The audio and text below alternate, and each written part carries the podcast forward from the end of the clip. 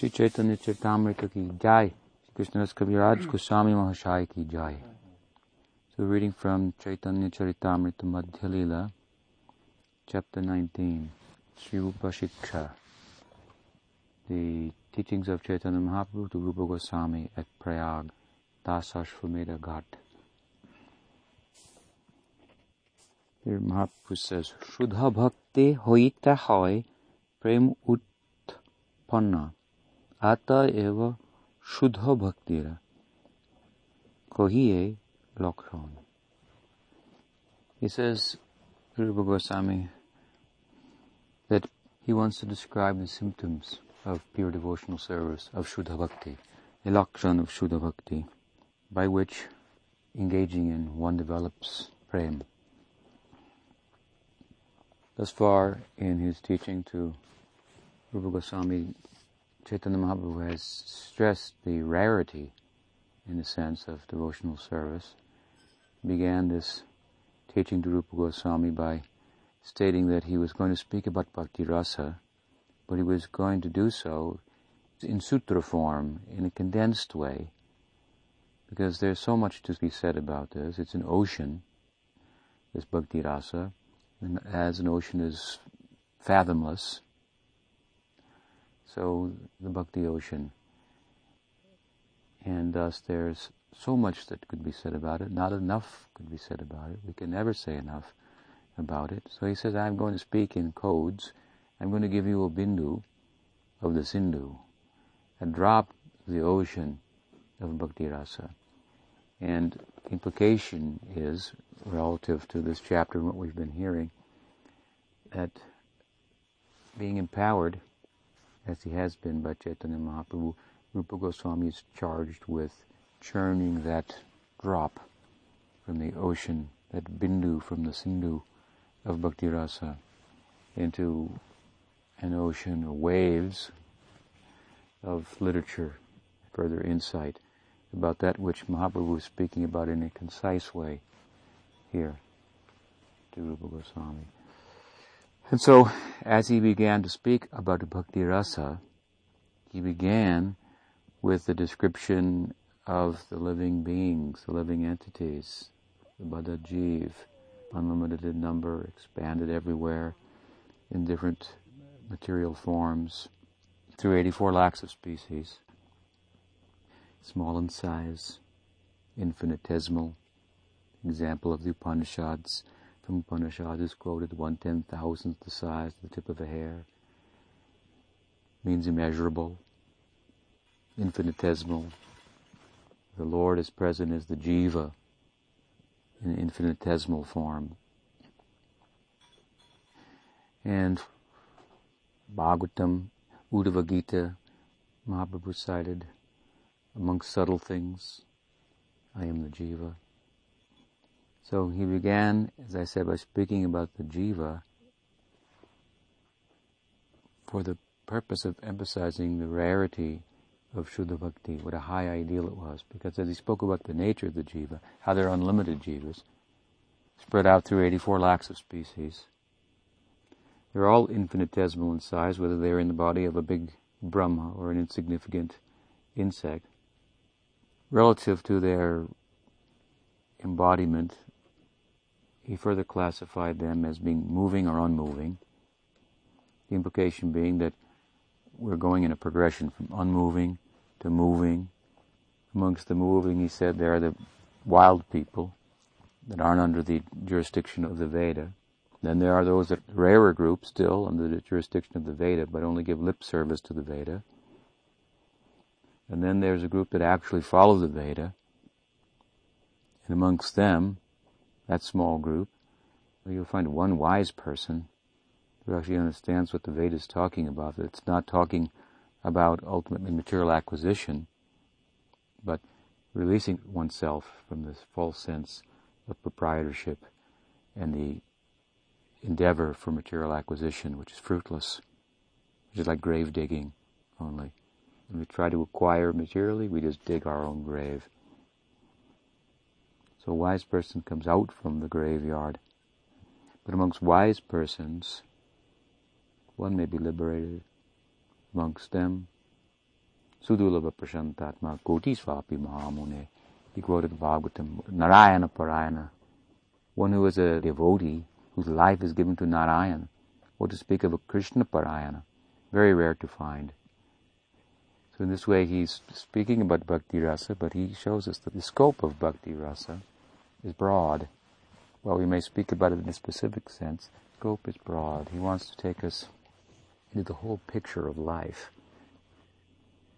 And as he comes to speak about now devotional service and its rarity, that one out of millions of these unlimited jivas in the material world, through so many different species of life, insignificant in size and so forth and so on, comes to pure devotional service, which is a position from which that tiny, infinitesimal, insignificant jiva can conquer the infinite.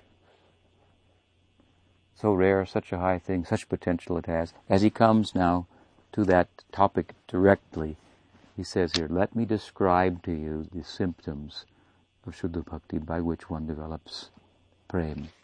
So Krishnadas Kaviraj Goswami, writing Chaitanya Charitamrita, of course, puts words in Chaitanya Mahaprabhu's mouth. It's not a literal biography, but he takes a literary license. And rather than that being some kind of a defect, that he's making up what Chaitanya Mahaprabhu said, we understand that he could really understand what Chaitanya Mahaprabhu was about. So he quotes a verse now that you may be familiar with, and if you're not, you should be. Anyabhilashita shunyam gyan karmadi anabritam anukulyena krishnanushilanam bhakti uttama. This, of course, is the seed verse of the whole of Bhakti Rasamrita Sindhu. It comes in the first wave of the Eastern Division of that seminal book of Rupa Goswami. I think it must be the 11th verse there.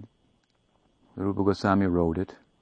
The idea for it, the conception for it, came from Chaitanya Mahaprabhu under the tutelage of Mahaprabhu here at Dasashvamedha Ghat in Prayag. Rupa Goswami received this idea and he manifested it in the form of this seed verse from which the whole book of Bhakti Rasamrita uh, expands.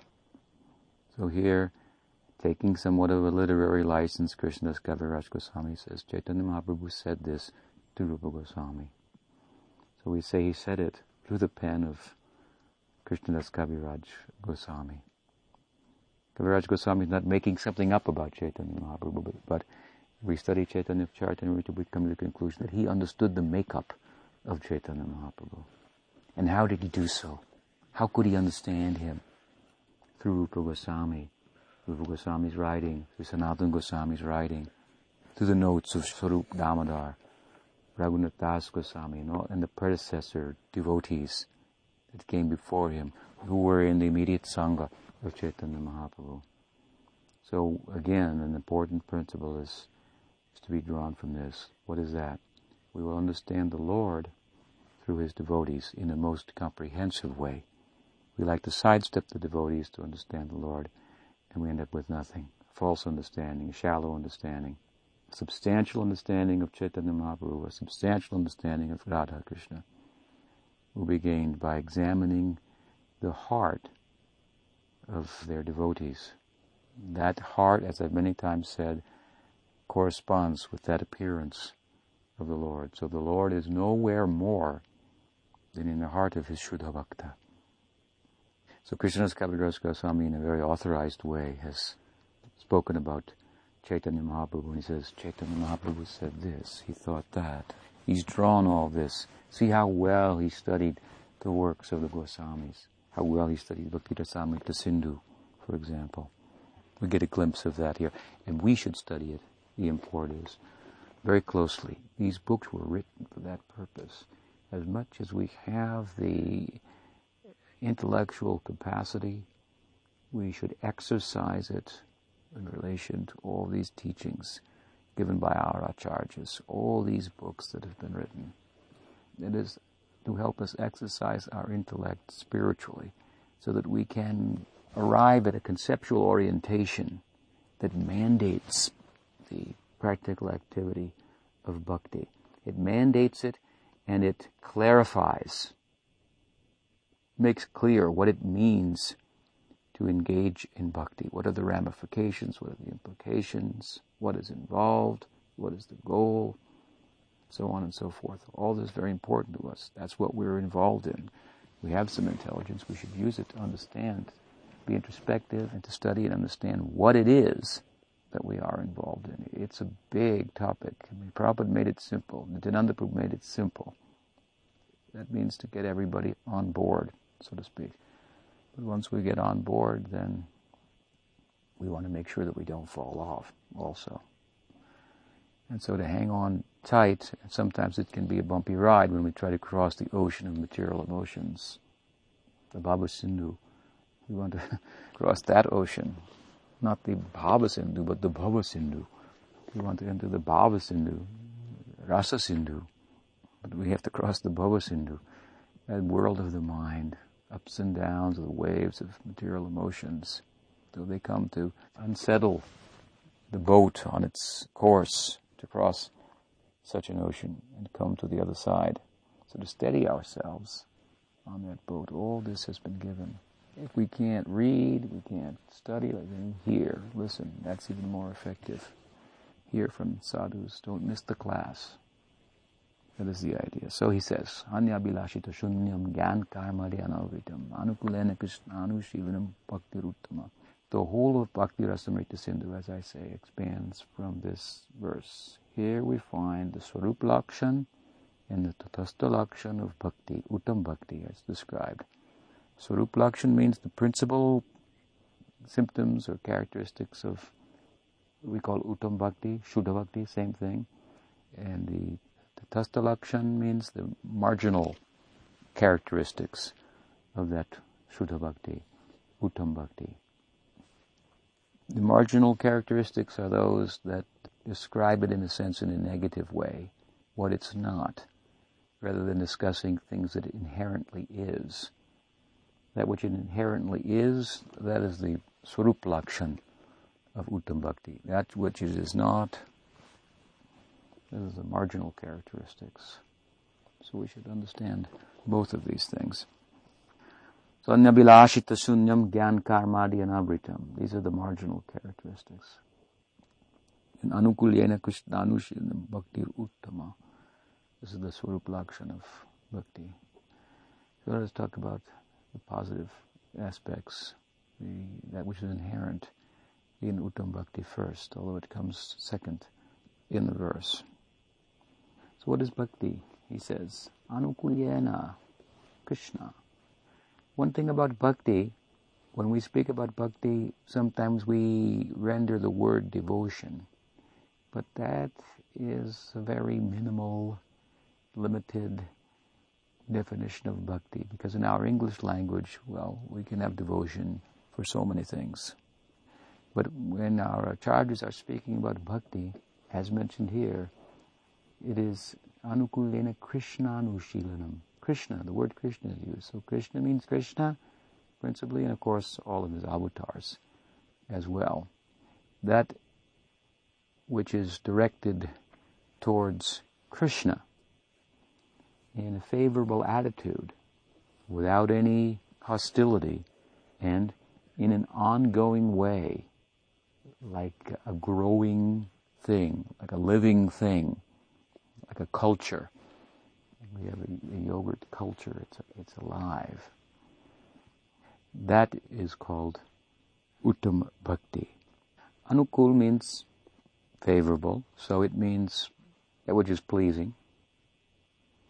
But if we say that bhakti is that which is pleasing to Krishna, then the definition will not be complete. Because some things, for example, in Krishna Lila we find sometimes the demons, they give pleasure to Krishna. When the demons come, they present an opportunity for Krishna to experience vira rasa, like heroic rasa, amongst his friends, in the forest, if some demon comes, he gets to show his prowess. Tighten his belt and flex his muscles amongst them and rise to the occasion of the challenge. So it may present some opportunity for him that is pleasing. At the same time, the attitude of the demons is not one that is favorable. It's hardly, are they considered bhaktas, although they may do something that's pleasing to Krishna. On the other end of the spectrum, we find devotees like, classic example is given of Mother Jashoda. Mother Yashoda, she is found to be chasing Krishna and tying him up, chastising him, and he's crying. So she doesn't appear to be pleasing Krishna, but she is an Uttam Bhakta. The demons seem to be giving pleasure to Krishna. He's taking relish in it.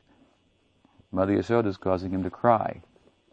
She's a devotee. What she's doing is devotion. What they're doing is not. So in consideration of this, our acharyas have defined the word rather than as pleasing, that which is favorable or more so without any trace of hostility towards the Lord. The demons have some hostility towards the Lord, although they may be pleasing him. Mother Yashoda has no hostility, although she apparently may be displeasing him. The fact of the matter is, she is pleasing him because her motive is one of, of love.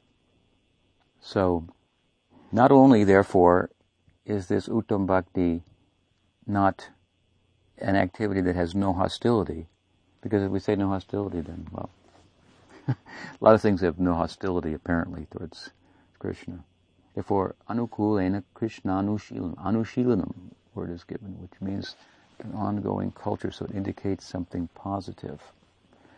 So that positive culture, that favorable sentiment of love of Mother Yashoda, that is the idea of bhakti. So anukulyena Krishna Anushilanam, Anushilanam, that krishnanushilanam, that means uh, Prabhupada translated Krishna consciousness. Krishnanushilanam.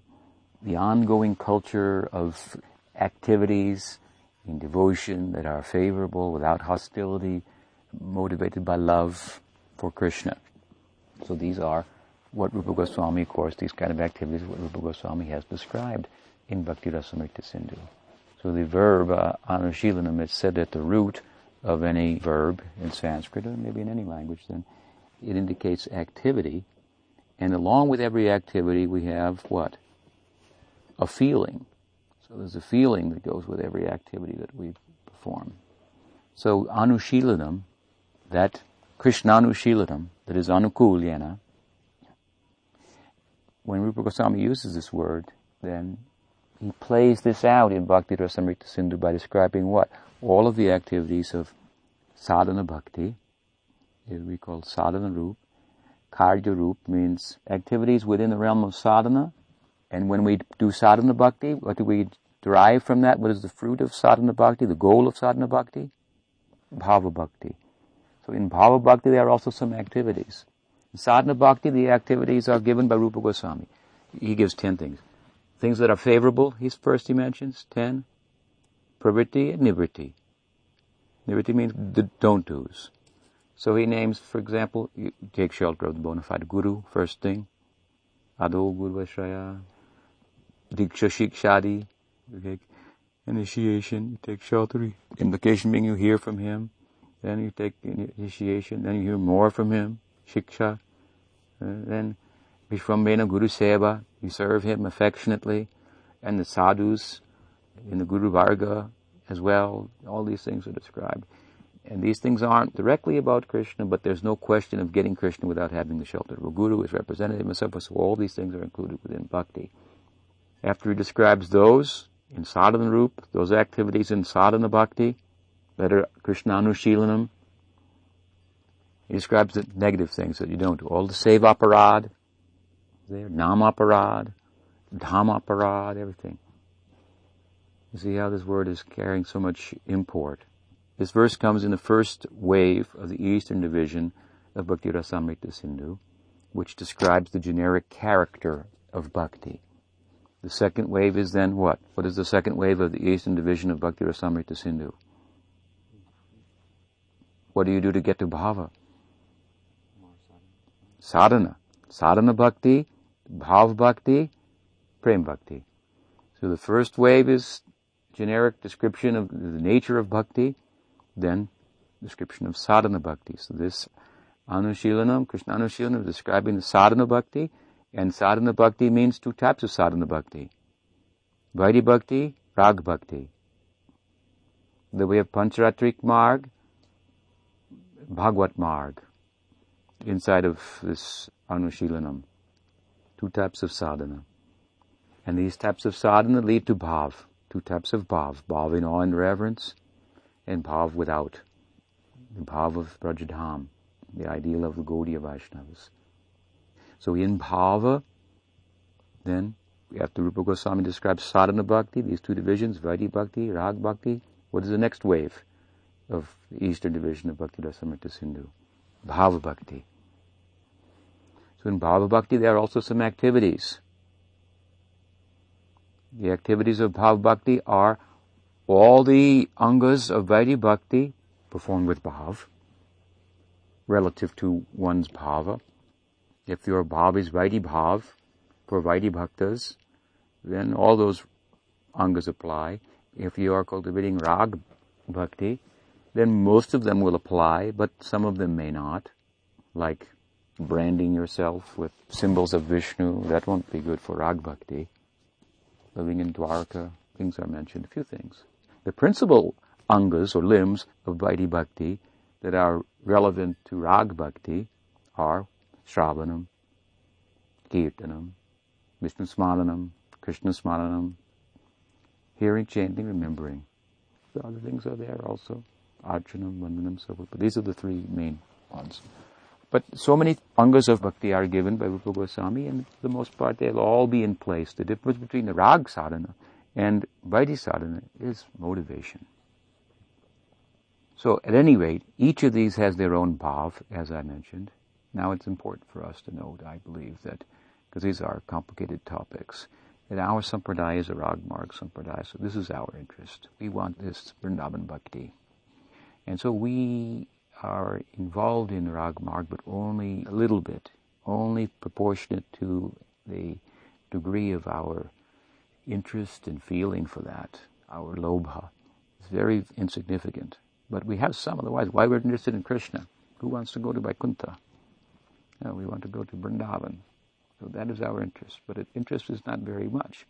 A little interest in our heart and a fair amount of interest from an intellectual point of view because we've read things about it. It makes sense logically. It's, it's, an ideal that we're attracted to. Scripture speaks about it in a way that we can relate to versus which we can identify with and so on. So our motivation in Rag Bhakti is very limited in terms of the flame, the fire of love that it, it is really about. Therefore our bhakti, our Rag bhakti is ajata ruchi, without any ruchi without any taste. In the language, in the writing of Bhaktivinoda Thakur, he's called it Vaidhi Bhakti. Bhaktivinoda says, you practice Vaidhi Bhakti, you will get the jewel of Rag Bhakti. So you have to understand carefully what he's saying. Not just Vaidhi Bhakti in and of itself, but as much as our interest in Rag Marg is motivated by scriptural injunctions, logic, fear, duty, prospect, it's not Rag proper it's more closely related really to Vaidhi Bhakti. Because there's just a hint of interest in that high ideal, then we can generously speak about it in the language of Jiva Goswami called Ajata Ruchi Raganuga Bhakti. Because Raga Bhakti must be based on some ruchi, some taste. So, we are just beginning stage, side point. Main point here is that within Anushilanam, Krishnanushilanam, there are activities in the realm of sadhana, and there are activities in the realm of bhav, that is the result of sadhana bhakti. What are the activities in bhav bhakti? As I mentioned, all the angas of Vaidhi bhakti, but performed with bhav, with feeling. Now we do them mechanically, maybe because we're supposed to do them, or we're afraid, out of fear we do them, because if we don't, someone will chastise us, or we may fall down, or whatever may be the case. So this is not rag. We're not getting up spontaneously and running to the Mongol Arati. Maybe if we do, then it's a good beginning, getting some success. But in Bhav Bhakti, other than the activities the angas of Vaidhi Bhakti that we perform with bhav, with feeling, with spiritual sentiment, well, we also manifest anubhav and satvika bhav. Anubhav means when Mahaprabhu was, Chaitanya Mahaprabhu was dancing, that dancing, his raising of his hands, these are anubhavs. An anubhav is a manifestation of bhav, an expression of bhav with the body, visible, relative to each flavor of bhakti rasa in a lila, in a full developed state, then there are anubhavs relative to sakyaras, relative to gopi bhav. And these movements, if you will, that are anubhavs, they are the movements of this land of bhakti rasa. Relative to our charja lila of Chaitanya Mahaprabhu and our participation in all that he has taught by his example, kirtan rasa, for example, then this is anubhav. Anubhav may have some calculation in it. Let me raise my hands. Hare Krishna. Let me dance with feeling. Sattvika bhav, on the other hand, which is also an external manifestation, that's without calculation. Tears come. Hairs stand on end. Cannot check it. It's trembling. We can check, perhaps, but it comes spontaneously, without the thought, ah, let me dance, let me sing. Oh, I feel like the, this is a, some subtle kind of difference. So sattvika bhavs are eightfold. These are all described. You can see, and these verses, as I say, playing out whole Bhakti Rasamrita Sindhu. The second wave of Eastern Division is the Sadhana Bhakti, then Bhava Bhakti, then Prem Bhakti. Then what do we have in the Southern Division, which comes next in Bhakti Rasamrita Sindhu? What is the subject matter of the Southern Division of the Bhakti Rasamrita Sindhu, the ocean of Bhakti Ras?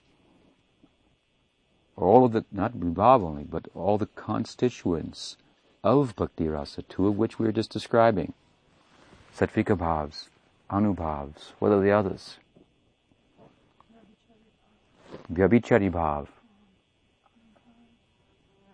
He said one, Vibhav. Vibhav, Anubhav, Sattvika Bhav, Sanchari sometimes called Vyabhichari Bhav, and the main one, Sthayi Bhav. So this is the subject matter of the southern ocean. Comes in these waves. Vibhav is divided into Ashraya Lambana, Vishaya Lambana Vibhav, and Udipani Vibhav. These are the impetuses for rasa, things that seeing or witnessing give rise to the heightened emotion of rasa. Seeing Krishna's flute tucked in his belt, and all this, of course, relative to one's particular taste in bhakti rasa. Different things will be the, the vibhav. Otherwise, that's udipani vibhav. The general vibhav, vishayalamana vibhav, is Krishna, the object of bhakti rasa. And ashrayalamana vibhav is the devotee who embodies that particular bhav or rasa. That is our ideal. No, to have rasa, you have to have these two things because it's a reciprocal dealing. So there's the devotee and there's the Lord, for example. The Lord's the object of love the devotee is the vessel of that love. So all these things are described. Then anubhavs and, as I say, the sattvika bhavs, then vyabhichari bhav, and sthayi bhav. This takes us to the southern division. We come into the western division, then each of the sthayi bhavs in bhakti rasa means when that sthayi bhav is combined with these other ingredients, other type of bhavs, that are the ingredients of bhakti rasa, then the emotion rises to what we call rasa. And so there's Shantaras, Dasyaras, Sakhyaras, Vatsalyaras, and Madhurdirasa. So these are the divisions of the western division. The final northern division is the uh, secondary rasas. There's seven of them. And mixed rasas and rasabhas is all described there. So all this is coming out, really, of this verse. As I mentioned, the verb Krishnanushilan, like every verb, indicates activity and a feeling, a sentiment behind it. So there are activities in sadhana bhakti, there are activities in bhava bhakti, and then there are the sentiments, the itself, sentiment. So within this verb anushilana we find also then room for Rupa Goswami's explanation of all these bhavas. And particularly in, in bhava bhakti, the sentiment Sentiment is an internal thing. So what will be described then? The sthayi bhav and the vyabhichari bhav. These explanations of the dominant sentiment and the transient sentiments that come and go. In love, you know, we have two sides to love. We have the positive side and the other side. In love you feel great, and in love sometimes you feel very despondent, very bad. So that's sthayi bhav, that means uh, feeling good, but, but it's augmented then by transient bhavs in as much as they come and they go, and they take some precedence for a certain time, and augment the sthayi. So the sanchari bhav or vyabhichari bhav is often that despondency in love. So all these things are explained within Krishnanushilanam and played out in Bhakti Rasamrita Sindhu. Therefore all those chapters are there. So Anushilanam, this culture, and then he describes that culture, as I was mentioning to you, as a culture that's ongoing, it never ends, it's favorable, without any hostility, and it's directed towards Krishna. Krishnanushilanam. This is the Sarup Lakshan of Uttam Bhakti. And what is the Tatastha Lakshan of Uttam Bhakti? He says, Anyabhilashita Shunyam. First, it is devoid of any other motivation other than the kind of motivation that's been described in the primary characteristics of Uttam Bhakti, favorable out of love, this kind of thing. Only for Krishna's pleasure. So that Uttam Bhakti is anyabhilashita. It's devoid of any other whimsical type of desire. I'm doing it for this reason or for that reason. Someone may be going through the motions, but what is their motivation? What is behind it? Real bhakti must be for the pleasure of Krishna, not anything else. Now sometimes we may find that a devotee, even a great devotee, finds himself suddenly in an awkward situation and prays for Krishna. Oh Krishna, please help me. Ordinarily, in Uttam Bhakti, this will not be found. We're not asking Krishna to do any service to us. We're only wanting to do service to Krishna. So then we may think, oh, he's got some separate interest. But Rupa Goswami says anyabhilashita. So this suffix ta to anyabhilash indicates that inherently he has no other interest. But by force of circumstance, something may happen and he may act a little differently and say, Oh Krishna, oh my God, Krishna, please protect me. Something like that. And that is not a transgression. Inherently, he only wants to do for Krishna's pleasure. But if by force of circumstance something happens suddenly and he says like that, that doesn't mean that he has some other interest than giving service to Krishna, like taking service from Krishna.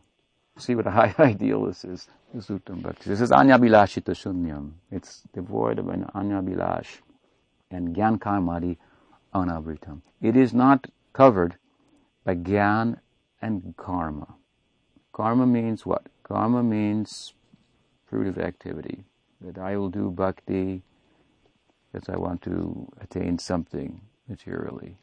Or if I think that by doing bhakti and therefore not doing something that's mandated in the karma marg and dharma shastra, there'll be a problem then your bhakti is not anavrita, uncovered by karma. If you think that, oh, something will be missing because I'm doing bhakti, but I'm not doing this, then no. Rupa Goswami says, don't do like that. Bhakti marg, that is superior to the dharma marg. If you have shraddha to take bhakti, don't be concerned about that. For us, this is of course, uh, we don't know so many things. What is the dharma that should karmas that should be done occasionally. What are the dharmas? Anityaka, occasional, and nitya. What should be done, shouldn't be done. It means also that if, if devotee does something in a worldly sense, but without any interest in that, say for example your mother dies, so you go and you attend the funeral, then that's outside of the realm of bhakti, but you are not interested. You don't think, if I, I should go, I have to go for this, for, uh, well, in India it would be the Shraddha ceremony, for example. You have to perform the Shraddha for your parents. If your parents die, and if you don't, what kind of a son are you? It's all in, in Karma Marg, of course. So if he attends that, but doesn't think that if I don't, there'll be a problem. If I do, it'll be good for me. But just relative to circumstance, then that doesn't affect his bhakti. We have to do some karma, and as much as karma means activity, some activity. And we have to have some knowledge also. Knowledge is required to do anything. So when he says Gyan Karmadi Anavritam, it's not covered by karma. Not that karma gets the upper hand over bhakti, and not that Gyan gets the upper hand over bhakti. When karma and Gyan, they're like two tributaries coming from the glacier, coming down the Himalayas. If they connect with the Ganga, they have life. They can make it to the Bay of Bengal and to the ocean, which is the desire of every river. If they don't connect with the Ganga, they just drain off at a certain point. So if karma and gyan connects with bhakti in a way that they don't suppress bhakti, take precedence over bhakti, because again, bhakti involves anushilam, so there's some activity, there's some karma in that sense. And karma involves some knowledge. If you want to do something, you have to know how to do it. So gyan and karma have their place. They harmonize when they're seen, understood to be subservient to bhakti. So there's much knowledge that we are interested in. We're interested in the knowledge of who Krishna is, the different avatars of Krishna, what is the nature of the jiva, what is the relationship between the jiva and Krishna and the world. This kind of knowledge is of interest to us. We call that some sambandha in the general sense. We, we want to cultivate that. That will give us the conceptual orientation that mandates bhakti and enables us to carry out our bhakti, engaging bhakti appropriately, based on, as I say, a proper conceptual orientation.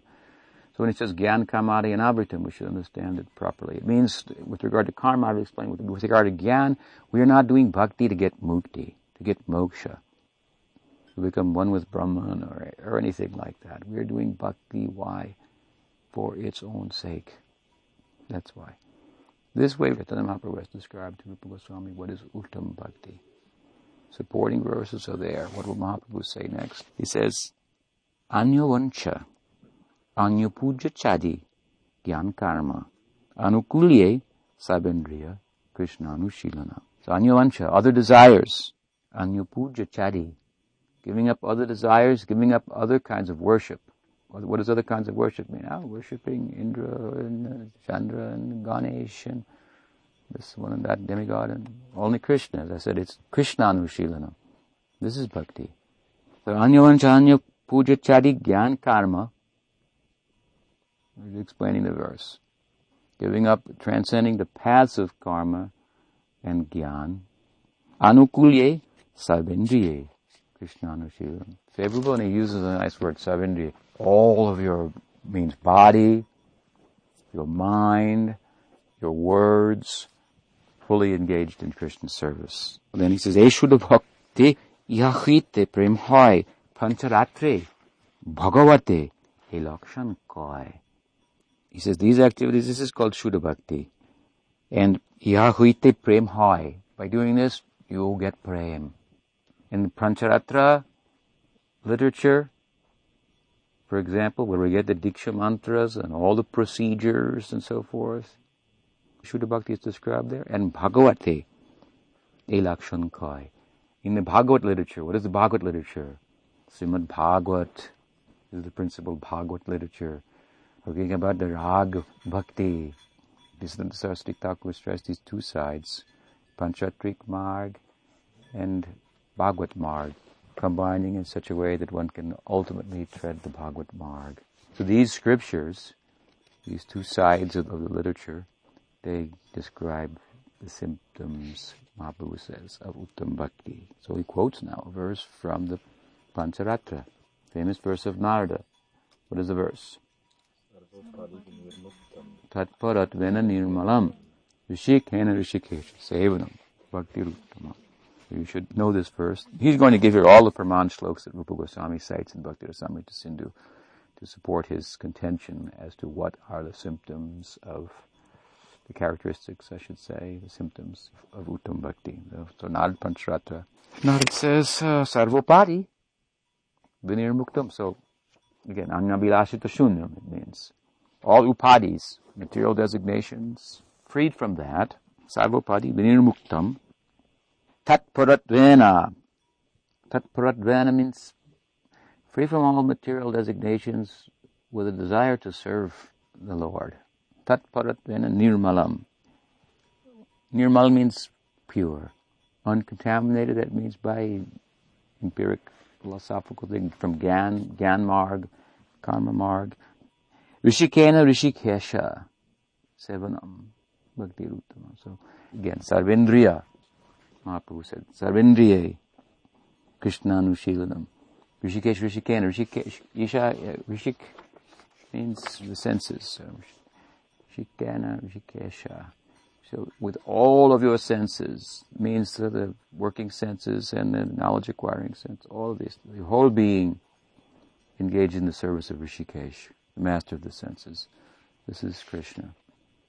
He's the master of the sense in the full sense. Therefore, Pushpavanaya, Dhimahi, we meditated on him with his Govindaji, who's, this is Bhakti. He has the five arrows he shoots them. All of our five senses are captivated by them, engaged in his service, rather than taking us in a worldly direct. Pushpabanaya Dhimahi. This is Govindadev. This is Abhidheya. Savindriya. Rishikesha Rishikena Sevana. Bhakti Ruttamam. Madguna Shruti Matrena Mahisarva Guhashaye. Manogate avichinna yatha gangam vaso buddho. Kapila speaks another Praman verse. So we have to stop there. A few more Praman shlokas. We'll give, discuss this further tomorrow. Uh, are there any questions? Yeah, two angas of um, Sharanagati, which say that one should accept the Lord as one's protector. That means you don't think that anyone else's protection, but you're not under anyone else's protection. You consider yourself, you're always under Krishna's protection. You don't think of anybody else will protect me. Nobody else is taking care of me. No one is maintaining me other than Krishna. No one is protecting me other than Krishna. We don't ask Krishna for our maintenance. Please, Krishna, give me food. Please, Krishna, protect me. But we don't think anybody else is, we don't ask anybody else for that. Good question. So main point here, many points, but main point to you, I'd like to make is so you try, all of you, to use your good intelligence to study these scriptures very carefully. That will be very useful for you. That's what these books are written for. Don't be lazy. You have to engage your intelligence in Krishna's service also, not just your body, not just you keep busy. But according to your intellectual capacity, we all have some, exercise it. That's why Prabhupada wrote, what did he used to say, 60 books.